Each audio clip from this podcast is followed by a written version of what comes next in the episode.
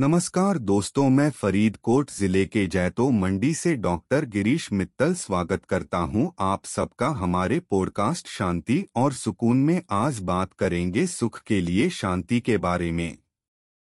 जीवन में सुख का महत्व हम सभी जानते हैं। हम सभी सुखी होना चाहते हैं, लेकिन वह सुख दूसरों के बर्थडे पार्टी में मिलने वाले जलेबी और समोसे की तरह नहीं होता है।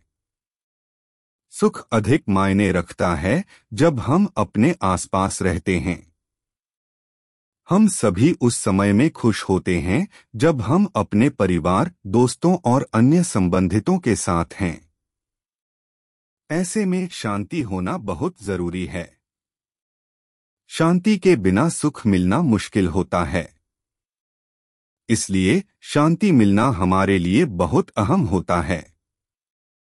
शांति के बारे में तो हम सभी जानते हैं।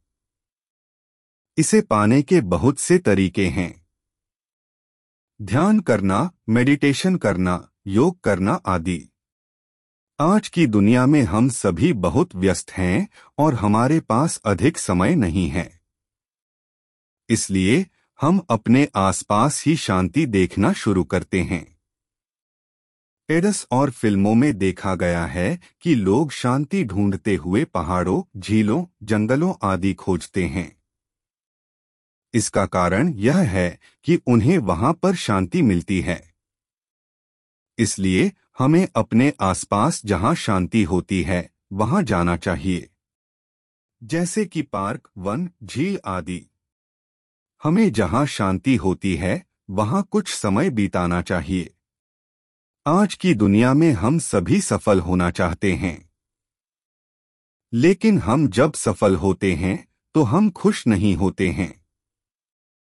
हम जितने अधिक दौड़ते हैं, हमें उतने ही ज़्यादा शांति की ज़रूरत होती है। इसलिए ध्यान दें कि आप अपने आसपास ही शांति धुंधना शुरू करें। इससे आप सुखी जीवन बिता सकते हैं। मैं उम्मीद करता हूँ कि आपको यह पॉडकास्ट पसंद आया होगा। आप सबको मेरा पॉडकास्ट सुनने के लिए धन्यवाद और जय हिंद।